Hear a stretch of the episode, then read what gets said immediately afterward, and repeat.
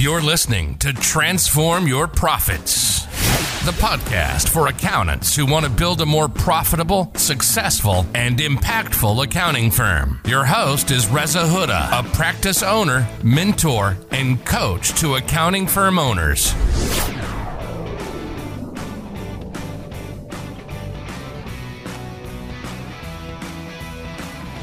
Hello there. Welcome to today's podcast. And I am very pleased to have with me today Carl Reeder, who I will be interviewing. And Carl will be talking about how to build an accounting firm that can run without you. Carl is probably someone who needs no introduction in the accounting space. He's been around it a while and has achieved some tremendous successes, not just with his accounting firm, but his own personal brand and the value that he gives to business owners at large. Really enjoyed this session with Carl. We actually went quite a bit over time. So this podcast is a little bit longer than the previous ones, but it's well worth it. Some lots of gems that Carl has shared. And no doubt if you want to further connect with Carl, then do so. He is quite ubiquitous on social media. So check him out. Carl has lots to share and someone that we can learn a lot from. So without further ado, let's get straight into it. And I'll see you on the other side. To kick us off with, Carl, give us a brief introduction about yourself and we'll take it from there. So essentially your accounting journey, when you first started your accounting firm. Sure. Well, first of all, thank you so much for inviting me to this. And you mentioned that I don't need introduction, but I'm absolutely sure that I do. And that's mainly because I enjoy talking about myself, quite bluntly. So I'm creating the opportunity for an introduction, but thank you so much for letting me speak to the group. And I really do hope that in some way this helps each and every member, even if they can just take one nugget of advice from it. So as said, so I'm Carl. My accounting journey was quite accidental, I think would be the way that I would sum it up. So I took a very strange route into accountancy. I left school at the age of 15 and started a YTS in hairdressing. So it didn't go too well. I did that at the point that I got my national insurance number. So I remember vividly getting my national insurance card back in the day that you get the card in the post. Right. And I hated school, absolutely hated everything about it. I hated the structure. I hated the fact that I like to sit down and be quiet. I hated the fact that I like to do homework. I hated the fact that it was a boys' school. Yeah, all of this stuff I didn't enjoy. So I went out and tried to create my own way in the world, and that lasted 6 weeks. So I went back to school just to do my GCSEs about 3-4 months later, which was great fun because I was able to go without a uniform while everyone else was in uniform and so on. But then I was at the point where, you know, I had to work out what to do with my life. And yeah, if you can imagine at that point, I was 16. I had moved out with my girlfriend at that point. She'd become pregnant. And I told you it wasn't the usual route into accountancy, didn't I? I was working 2 hours a week at a supermarket, stacking shelves in the dairy department. So I had to get a proper job and had to do something to be able to pay the bills. I couldn't keep going on selling stuff at cash converters and so on. Mm-hmm. I had to do something to pay the bills, keep myself busy as well. But there was no real intention of doing anything to further myself. It was just about getting a job. So I applied for the first 3 jobs that I saw in the newspaper, which one of them was in the army and 2 of them were accounting firms. Got turned away from the army for being underweight at the time, believe it or not. But I got offered the 2 jobs at accountancy firms. And to put that into context, I had no idea what an accountant was. I had no idea what accountancy was. I, before my first interview, went to the library in Leon C and actually read a careers book to find out what an accountant does and regurgitated it during the first interview. So I was very fortunate to get into accountancy, first of all, by an unconventional route, and secondly, to get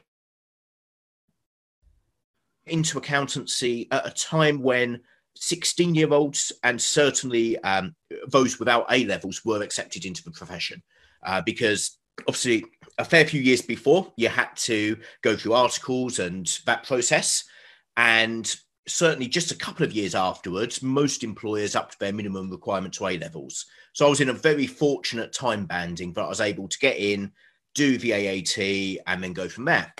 So I joined a firm in Essex. It was a fantastic firm, very small firm, but learned a lot. Probably the one thing that I learned more than anything was that I didn't enjoy accountancy.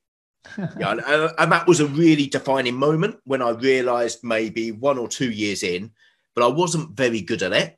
I didn't particularly enjoy it. But there was actually some parts of the role that I really enjoyed, which was going out, meeting people, at that time, training them on Sage Sterling. So taking their big red accounting cash books, converting it into computerised records. I joined D&T as a staffer in 2002. At that point, there was about 8 of us, I believe. I was gifted a bunch of clients that nobody else enjoyed working with. So this was martial arts schools. There's about 25 of them, and they were based all over the UK. And I just went out and met them. And we put online accounting in place for them because they were based in, you know, far-flung locations. Furthest away was Inverness. We had Belfast, we had Cornwall, and we had Kent. You know, we literally had all 4 corners. We put online accounting in place purely to save discs getting broken in the post, rather than any of the current talk about connecting data and all of that stuff. That was the furthest thing from our mind. I built that portfolio up to about 250 martial arts schools in the UK, which would probably be 75% of the market. And along that way, learned about niching a practice. One of those schools decided that they wanted to franchise. So I went to a franchise expo with them back in 2004, I think it was. Just kept turning up to these franchising events, took on our first major name franchise in 2007, which was Stagecoach Theatre Arts, who are still clients of ours today. Realised that we'd struck gold along that way with what we could offer in that world, and built it to the point we are now, where we've got about 3,000 odd clients. We're embedded in most franchise systems as the network accountant. Mm-hmm. Alongside that, there's been a personal journey as well. So that's the business story, so to speak. There's been a personal journey as well. It was about 2004 where my second employer, D&T, realised that I wasn't really cut out for accountancy either. So it was noticed at my first practice, and I started doing training and just bits of everything. 2004, I downed tools insofar as being an accountant, and had to go through a process of learning on the job to be a manager, learning on the job to be a salesperson, learning on the job how to do marketing to feed the salespeople, learning on the job how to build a team. And around 2013, I stepped away from the day-to-day workings of the business altogether. Sorry, Carl, can I just interject? I think there's a bit that's been missed. So you joined D&T as an employee. Then when did you actually become kind of, you know, one of the owners? How was that route to kind of... Yeah, so that was in 2007. Okay. So we had a founding partner who wanted to leave. There was 3 others of us at the time. Mm-hmm. We designed an exit route for him that took quite some time. And there was actually a challenge in that as well, which I'll share very openly.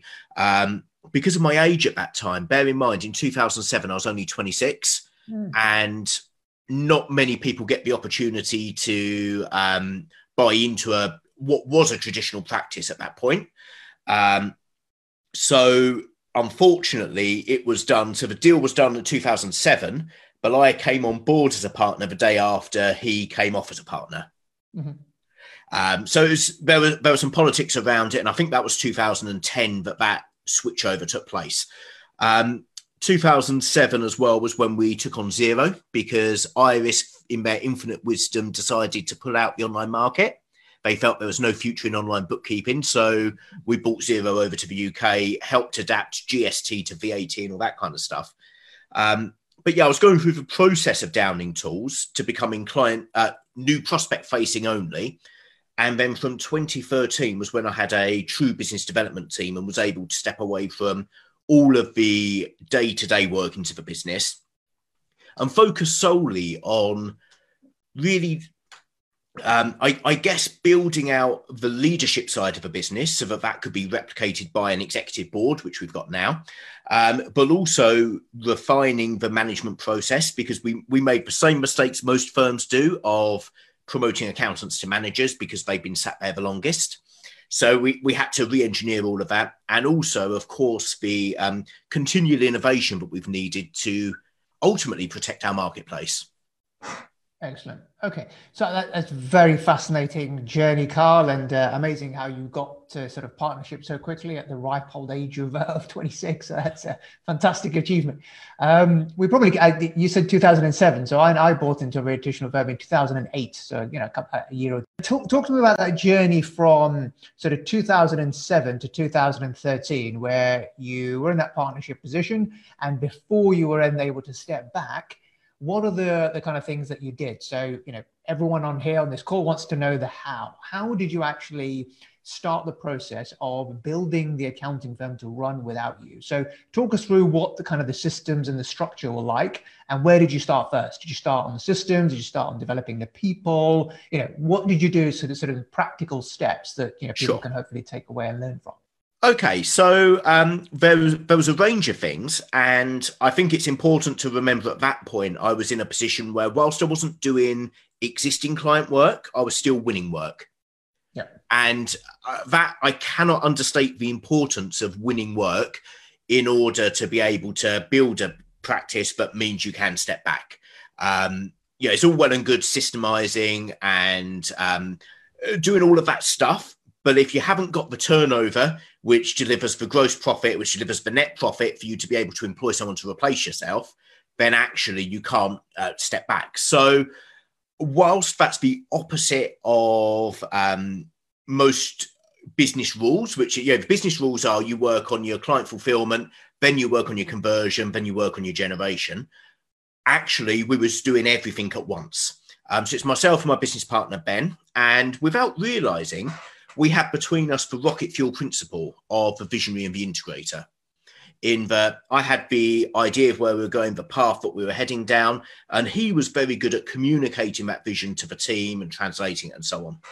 The actual steps and, I guess, the how-to behind it. So the first thing we've always had as a golden rule is that we've always overstaffed our management team. So we've always gone beyond where the business would reasonably justify it should be. So, for example, when we had about 1.2 million turnover, we had a team of 4 managers. Okay. Now, and employees, how many people under those managers? I'm going to guess a total of 30 of us at that point as a guess, but that's, I wouldn't know.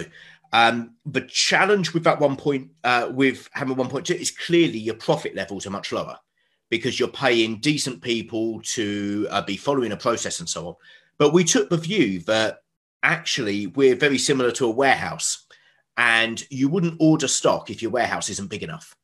So if we were going out winning work, we had to make sure that we had the capacity to deal with it in terms of people and time and all of that stuff, but also that we had the capacity to run a business at that level as well.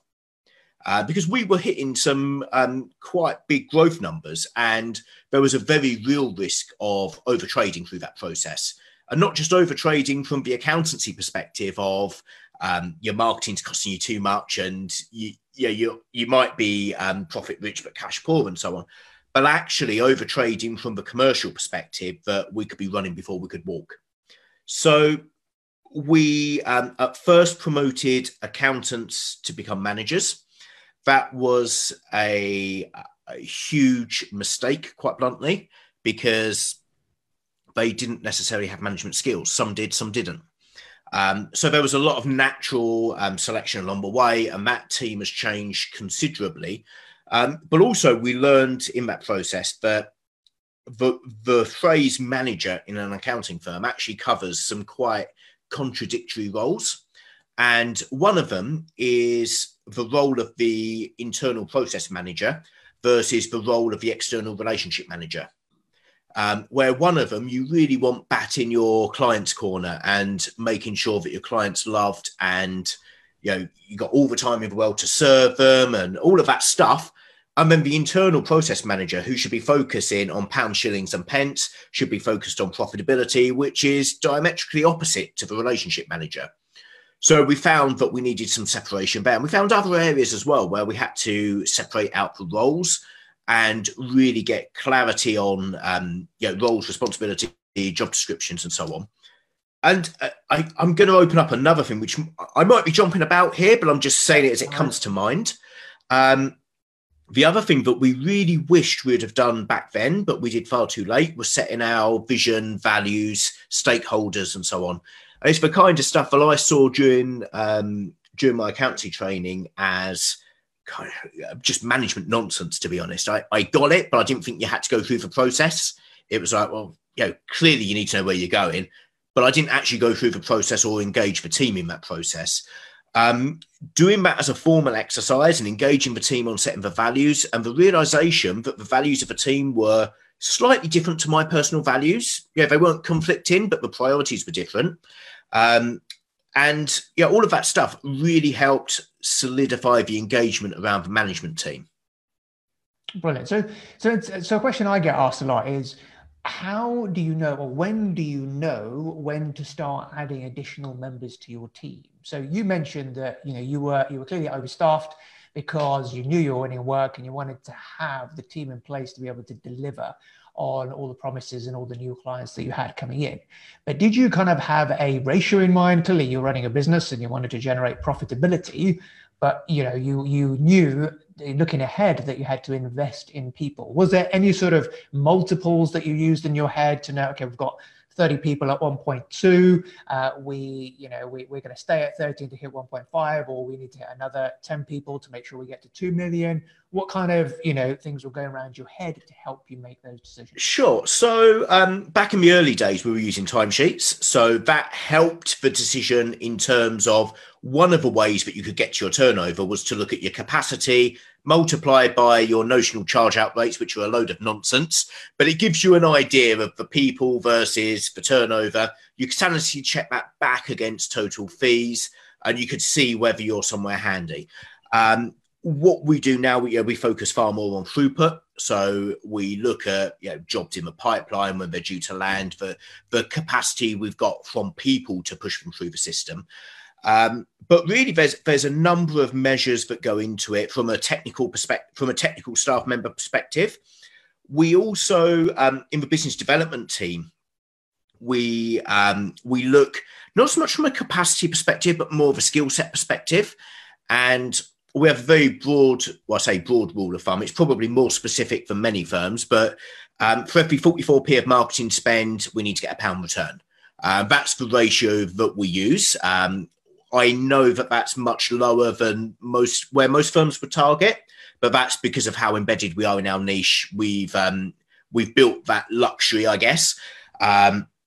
So we have to make sure that a salesperson can return that return on investment, but also that they're filling in a skill set that's not there in the team already. So we started with jack of all trades in that world, and we've gone down to being more specialists. So, for example, specialist content creator, specialist copywriter, specialist salesperson for telephone sales, specialist salesperson for franchisor sales. But in terms of rule of thumb ratios for the general team, it's on workflow, but it's also looking at the pressures that the team are under. Are we getting murmurs that they're about to be busy? Brilliant. So I guess, it sounds as if, so what's the turnover of D&T now at the moment? Roundabout. So good question with COVID. We've got no idea this year, but we're broadly around 2.5 million. Okay. So let's say, taking you back to your days when you were hovering around the £1 million level, what did your structure look like? So you mentioned you've got a management team, and then you've got, I guess, the team members who are doing it. Did you have a certain ratio of managers to team members? And when did you what were the first roles that you created? Because now you've got, specialists in marketing, et cetera. So it sounds like it's more of a corporate organization. But when did you start to what roles did you create, and when did you create them in your journey? Okay, so very, very simply, we created a management tier. We had no strict lines of control. We didn't look at each manager's span of control. We didn't look at pods or anything like that. Yeah. We just promoted 4 people, gave them an extra £5,000 each, and hoped for the best. I might as well be honest about it. And that was an unmitigated disaster. Yeah. So we had myself and Ben. So by that point, the third partner had kind of gone his own way. He was still in the business, but not, if that makes sense. Myself and Ben, very broadly, Ben looking after the ops, me looking after the vision, the team of four managers who had division of clients, but not division of team members, and then the team members. That was, as I say, a disaster because you had a lot of crossover. You had a lot of generalists looking after a lot of generalists, and it didn't quite work. Where we've moved to now is we've looked at Reinventing Organizations, a fantastic book by Frederick Laloux. I don't know if you've come across that, but he puts forward the basically the pod management system. So we use a pod management system with pod leaders and so on. But also from a bigger picture perspective, you touched on commercial, and that's why I want to come back to that point. We've decided to make the business very commercial rather than an accounting practice. Mm. So we have all of the roles, you have a CEO, the COO, etc., but we also have a CPO, the Chief Practice Officer, which is effectively the senior partner in most firms. Mm-hmm. Now, the challenge that I see most firms have is that they conflate the role of senior partner and CEO. And quite frankly, you don't want the senior partner being the CEO. Mm. Definitely.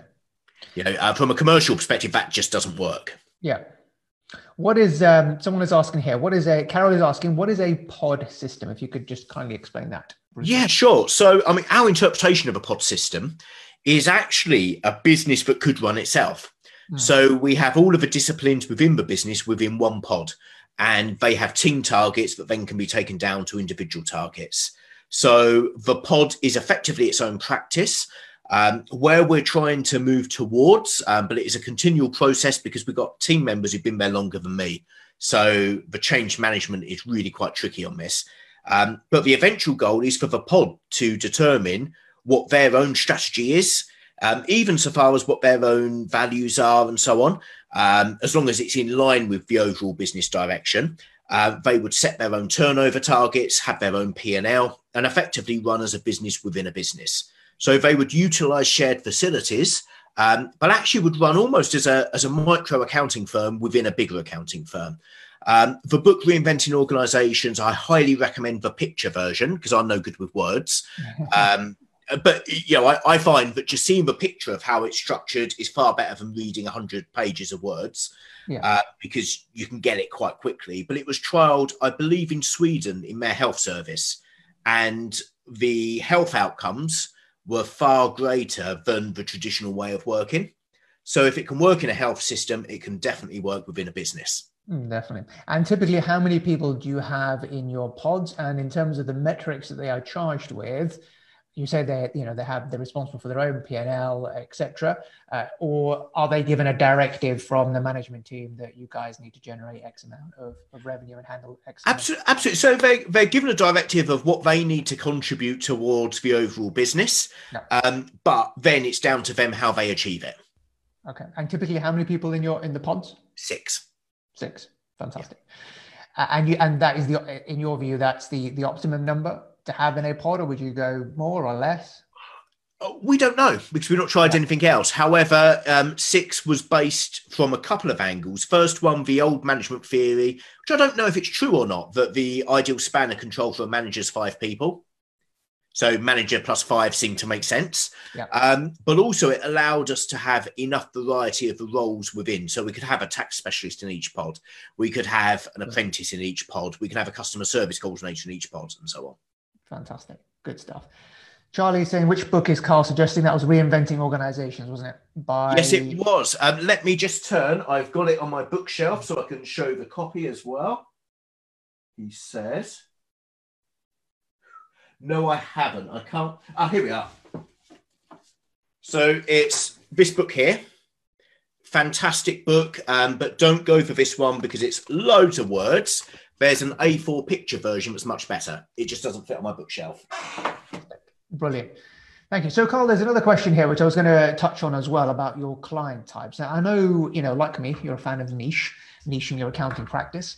So talk to me about whether D&T was already established as a niche provider. I think franchising is your niche, isn't it? Was it already established as such, or did it evolve over time? And you know, what is your advice for other firms who are not quite there with niching, and why they should consider it? Sure. Okay. So no, it wasn't already there. But I'm going to answer first so that people don't switch off whilst I'm talking about how to do it. I'm going to answer the why you should do it first, if that's okay. And it's an absolute no-brainer. You must do it. Ignore the... I'm going to use a very friendly term here that might seem disparaging, but the idiots who say you shouldn't niche just to get airtime and contribute to a conversation, because it makes no logical sense whatsoever not to niche. Look, any business has a definition of who their customer is. Now, that definition might be wide, it might be narrow, but quite frankly, if you feel that you can sell anything to anyone, and you genuinely mean that, if you genuinely think that you can serve a taxi driver in the same way that you can serve Apple or Google as a client, then you're deluded, because you just can't, and no business can. If you take, let's say Debenhams, they have a certain demographic that they see as their customer. It might be a wide demographic, but they have a demographic, they have a product range. You wouldn't go into Debenhams to buy, I don't know, a hammer and some spanners. You'd go to B&Q. So you have, every business has a definition of who their customer is, what their product is, that product market fit.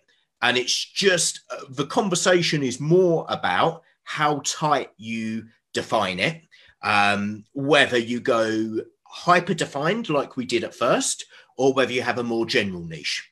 So yeah, so first of all, don't switch off at the word niche. Everyone's got a niche.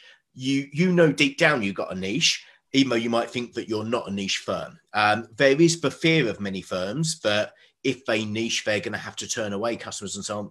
It doesn't matter. It really doesn't matter.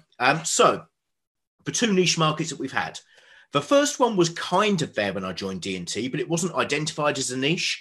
It wasn't big enough to take forward as a niche at that point. And that was the martial arts schools. And that is what I would call a micro niche. So you've got a niche market, and in that world, that niche market could be education businesses. And then a micro niche is the next layer down, where you really refine who it is that you serve. And for me, I'm a huge fan of micro niches. I know most firms aren't, and this is where I agree that there's more of a debate to be had about whether, for example, you should focus on medical businesses or whether you should focus on vets who've got locum staff members. I would be the one who would focus on vets with locum staff members, but many firms will just focus on medical because they feel they need a bigger market. Yeah. In our experience, certainly with martial arts, the total addressable market, we believe the contribution to GDP in that world was 25 mil.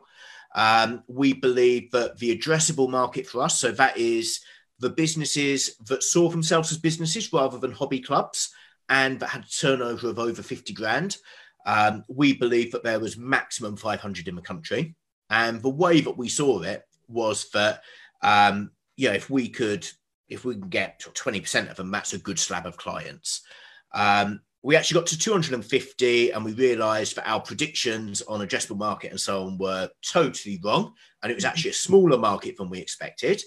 But it gave us a portfolio, or certainly it gave me a portfolio that justified my positioning to buy into the business. I had a bigger client portfolio than one of the partners that just exited. So it put me personally in a good position, but also from a business, we had a very profitable client base as well. So what's the best way for me to answer this? Should I talk a bit about the commercials of the niche before how I did it? Or would you like the how I did it and then the commercials? Yeah, go for the how now first. The how. Yeah. Okay, so what we did, we had this bunch of clients and as I say, it was a handful of them. And it was because one of the partners trained as a martial artist, knew somebody, helped him with his VAT. He told his mates. So a few people came to the firm. And this is how most niches start. you know, I helped advise the Wow Company on how to get into their niche of creatives. And it was because they had 5 or 10 creative businesses. And I remember meeting Paul Bulpit over, I had a bacon roll. He's a veggie, so I can't remember what rubbish he was eating. And I said, why aren't you niching? You know, most firms have got 5 or 10 clients in an industry that the accountant enjoys working within. You know, they're people like them. They radiate the same energy and so on. For me, with the martial arts school owners, they were, and this sounds horrifically offensive to say this, but it's true. They were blokes who were my age to 10 years older. So I naturally resonated with them more than I would maybe a 70-year-old chairman of a limited company who always has to wear a suit and tie. So I had more rapport with them quite naturally. I quite enjoyed the fact that they were into their personal development and I was too. So there was a natural area of conversation outside of business. I found it quite cool what they were doing. You know, I'm not a martial artist, but I found it really cool the stuff they were doing and the change that they could affect in kids, most importantly. So there was just a natural resonance between me and the clients. So that was kind of how we identified the niche, how we then expanded it. We set up a niche website, martialartsaccounts.com. I doubt it's still going now, but we set up a niche website that was focused solely on the martial arts schools. We wrote in the trade journals. So I got to know the trade journals, wrote articles, got to know the key industry influencers. So that included the people who run the associations of martial arts school owners. That included the national governing bodies. That included the direct debit collection agencies. And it included the manufacturers and wholesalers of equipment. So got to know them, visited them, become friends with them, and got referrals that way. We'd also ask our clients for referrals. The next thing, and I think this is an important point, there's a lot of talk about niching from a marketing perspective. And yes, you need to market your niche, but you also have to service your niche. There's no point having a niche if you can't deliver specifically for that niche. So we had to learn the workings of a business. So I just sat back and listened to a lot of school owners about what were the key revenue drivers in their business, you know, how many students could they train in a certain size location. So I got to a point where when I was going to visit a school, I would be able to tell the demographics of the area just through driving through, and I would know whether they would work for a martial artist or not. I would know even simple things like where their dojo was in relation to a major A road. It sounds really simple when you say it, but you don't think of it as an accountant at first. What is far more useful for me to know is the fact that people who live on the other side of that A road aren't going to go to that school. It just doesn't happen because human behavior, you don't drive around a road, turn back on yourself to go somewhere. You know, we learned the ranges that students come from when they're in, we learned the number of students per square footage and all of this stuff. And it allowed us to have really intelligent conversations with our clients. So what I call true advisory, you know, their VAT and their tax and all of that stuff was irrelevant. Yeah. They actually, you know, the business owner didn't really care about it as long as they were forewarned and forearmed with what was coming. What they cared about was the fact that we could talk them through each year how to build their business, how to solidify their business, what other school owners are doing that they're not, where they could potentially find better suppliers for their kit, not just on price, but on those things that you can't really quantify with a number. So quality of kit and all of that stuff. It was more important for us to be able to talk to them about the latest dojo management theories. Yeah, that was the stuff that they wanted from us. Yeah. So that was the how. We got to know all of that stuff. And then the second stage of it, so that kind of gets you in the game. And most accountants in most niches, in honesty, only do 10% of that.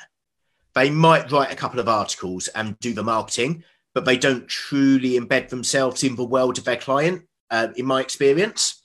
The next stage of that is to close the door behind you. So that opens the door for you to become a no-brainer for any client. So, you know, we were charging average fees of £2,500-3,000 for these school owners, and a good proportion of them are still clients of ours, even though we're not actively in that world. We were charged £2,500-3,000 when a local firm would charge them £500. But, you know, the extra couple of grand's worth of business advice we were offering totally paid for itself several times over for them.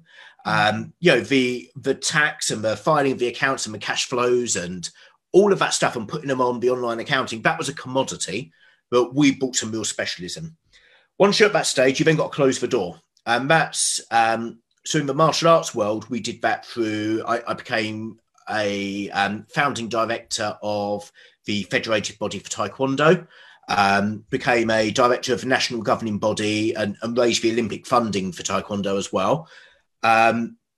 We got involved in the Standards Agency, which is not for profit. You know, we did loads of things that basically put a load of barriers to entry for other accounting firms so that nobody could come in and be the next martial artist's accountant.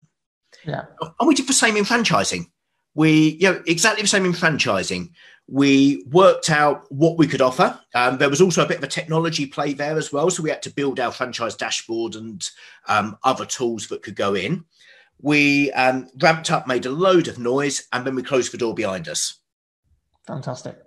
Yeah, and no, I'm with you there, Carl. In terms of, you know, niching, it's so powerful, and there are many reservations that accounting firm owners have that, you know, if I niche, then I'm going to close the door on so many opportunities. But actually, you'll open the door on many others, and chances are that those others will be a lot more profitable than the ones that you have. Because, I mean, let's face it, you cannot, when an accounting firm owner says, yeah, well, so who do you serve? Well, I serve, you know, small business owners in business in the UK. There are 5 million businesses in the UK. You cannot possibly serve all of them. Exactly. So you have to kind of, you know, really knuckle in and hone in on who it is that is your target audience. Because completely. You do that, and then you'll have your ideal client.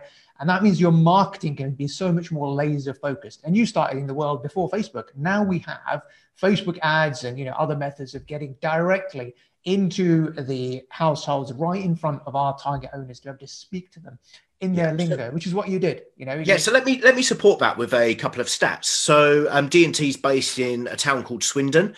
There's, for the business size that we'd be looking for, which is roughly 250,000 turnover up to 2 million, I think.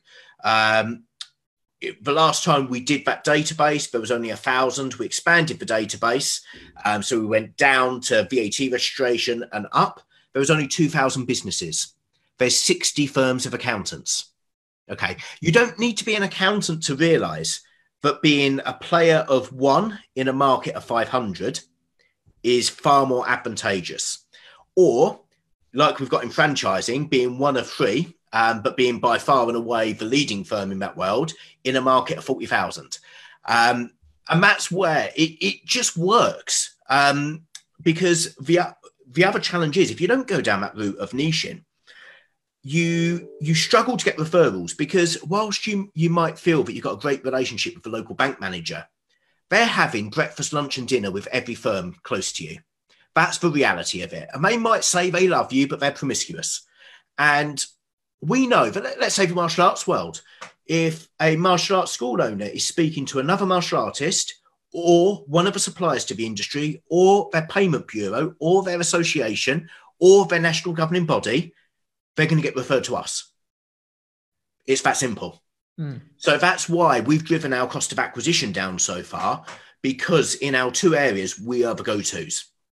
Fantastic. No, I couldn't agree more. It's, you know, even when you just, I mean, you've got a very micro niche in martial arts schools, but clearly, you know, you've made a success of it just in that. You know, ours is property, and, you know, people know that we are the specialists in property, and that's where we get our referrals. You know, you're able to charge a lot more because people see you as the specialist. Just think of, you know, a GP versus the brain surgeon, you know, who earns more. And just the mere fact of putting yourself out there and saying that I am an accountant for X industry, automatically you are seen as the expert, and people know who your audience are, and you're much more likely to get highly qualified, ideal client inquiries. Yes, so they feel like you get them. They, you know, you're speaking their lingo. So let me give you a perfect example. I mean, you touched on at the start that I do a lot in the small business world, and I do, but that's not to win every small business as a client. So if I talk you through our funnel from that perspective, so I've got my new book, Bossit, which is coming out in October. We've got the Facebook group, the Bossit Small Business Community, and a few other very general small business, young enterprise, loads of small business activities. The Facebook group is where we're directing people to at the moment. And that's up to about 2,500 members. We've got quite good engagement, and that's only after a few weeks. So it's really taken off. But you know what? We've got, on the face of it, we've got competitors in that group. But also, let me tell you, we don't want 99% of those members as clients of ours. It's not just a case of they're not in our niche. We don't want them. Okay? Other accountants can play in that group and can pick off the ones in their niche. Because we then filter down. We've then got a second Facebook group, the Franchise Mastermind. So if anybody's thinking about franchising, they go into the Franchise Mastermind, where then the members will talk about my book, for example, and they'll share content that I've done previously around franchising. Then from the Franchise Mastermind, we bring them down into our funnel. And I think the challenge that many firms have, even if they've superficially got a niche, is that they dive in for third base straight away. And actually, if you're going to get married to someone, and the average client life should be longer than the average marriage, if you're going to get married to someone, you want to get to know them first. You want to make sure that it fits. And for us, that fit is them being in franchising. Yeah, no, absolutely. Yeah, I mean, it's a common challenge for many accountants who say, you know, we want to win new clients. How do we win new clients? How do we get more inquiries into our firm? Well, that's the place to start. You know, if you don't know who your target audience is, if you don't know who your ideal client is, then, you know, your marketing is just going to, you know, it's going to be like a little drizzle everywhere and no one's really going to get it. It needs to be laser focused. And the starting point is that ideal client. So let me tell you as well, the example of how closing the door can really protect your income going forwards as well.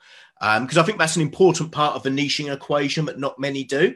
Let's say there's a lot of talk about a marketing niche and focusing on the promotion side of it.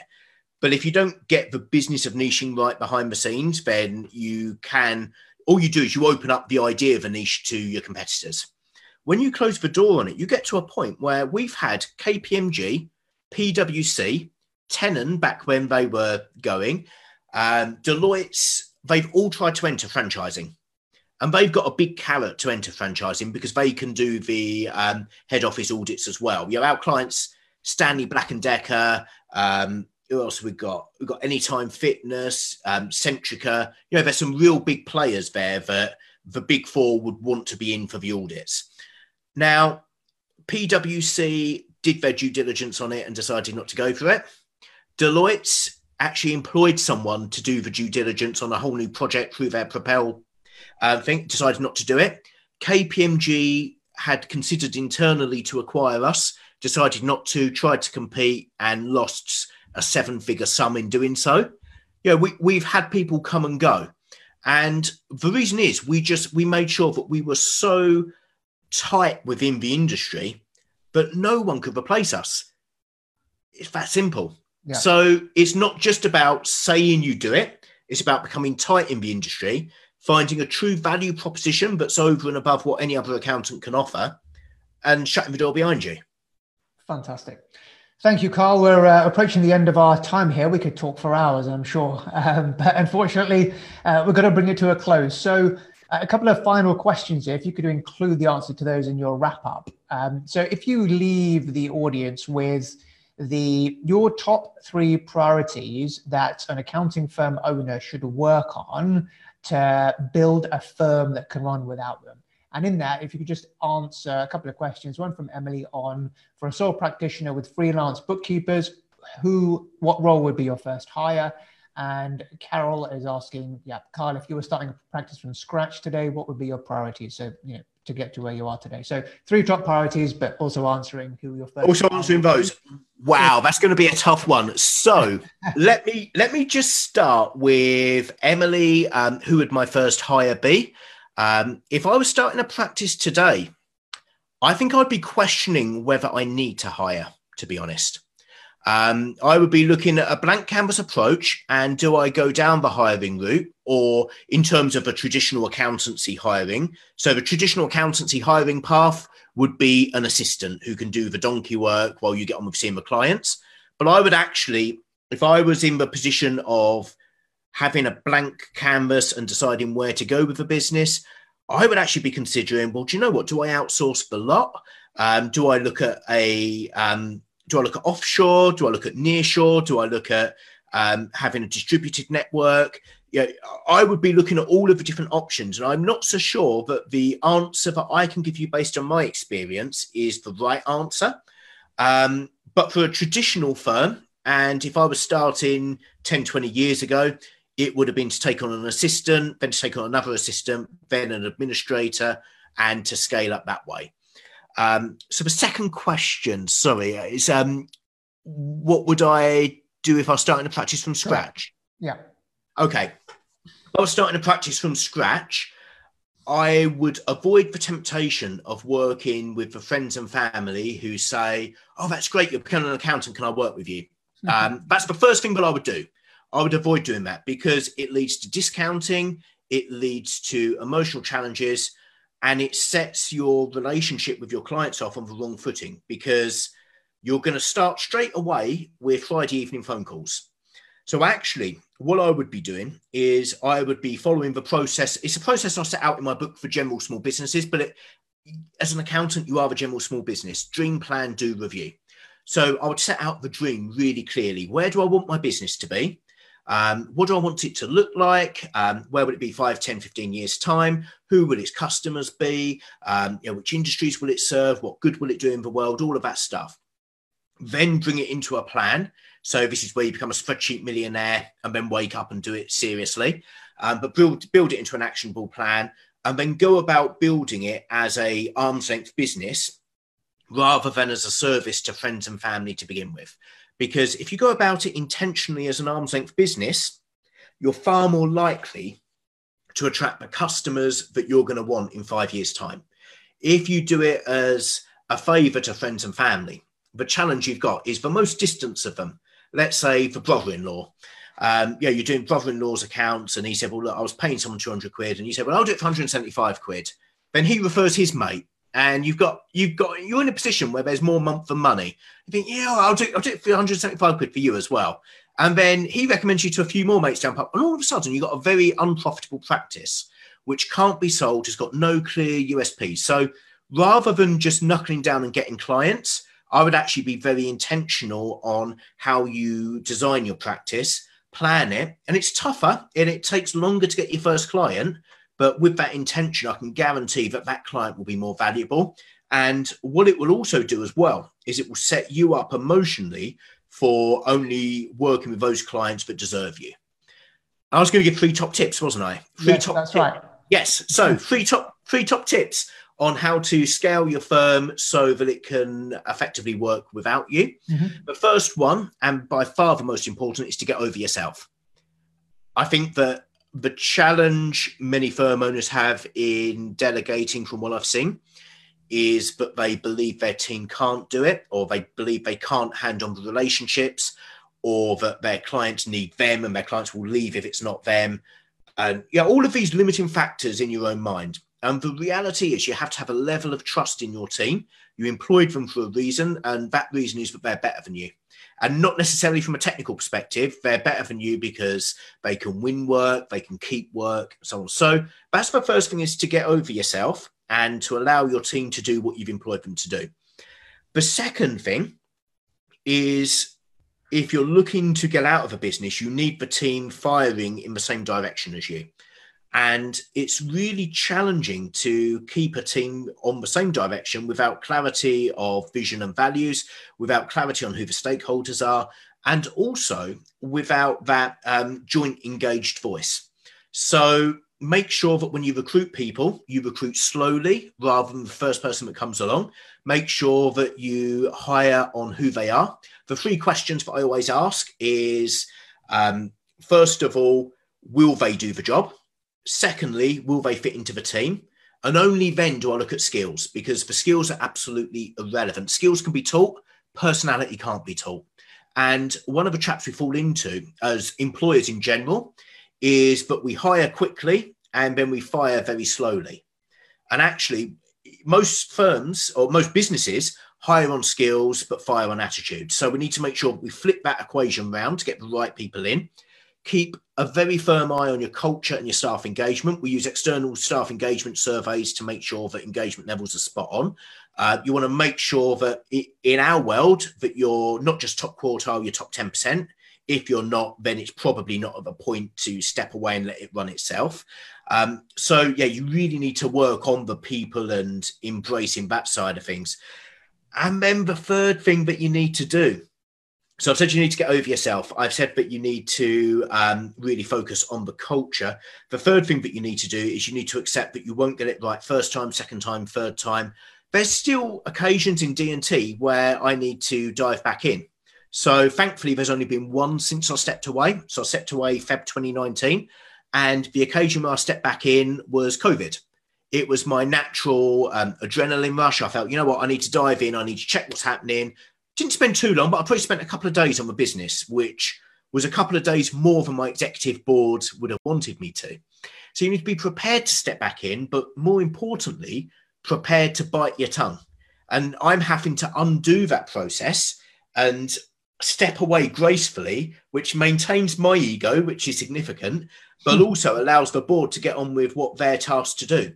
Because, you know, it comes back to that first point of getting over yourself. You need to, you really need to set the vision, but let your team get on with it. And possibly that is the toughest thing, is when you see stuff happening or questions being asked, which isn't in the way that you would do it. Unless it's £1 million issue, don't get involved. If it's a £1 million issue, then dive in and fix it. But if not, the damage to your team is far greater if you step in. So an example of this is, let's say that you disagree with the way they've dealt with a client. Yeah, let's say it's a credit note for £2,500, for example. Now, £2,500 is £2,500. Yeah, that's a lot of money. That's a holiday. So £2,500 is a lot of money. And that comes directly out of my pocket. However, the cost of undoing me overriding or undermining my board's decision, their management team's decision, the cost of me diving in the street, speaking directly to a team member rather than following the same channels, is far greater than £2,500. So you've unfortunately got a choice between bad and worse. And it's best, unless it's £1 million issue, to step away, put your fingers in your ear and hope for the best. Fantastic. Carl, thank you so much. It's been an absolute pleasure. Some great nuggets of wisdom there from Carl on how to build your accounting firm so it can run without you. Really appreciate you taking the time today, Carl, coming on here. Thank you so much for the invite. Fantastic. Thank you very much, everyone, for watching. Until the next time, thanks, guys. Have a great rest of the week, and we'll catch up soon. Thanks again, Carl, and I'll catch up with you soon.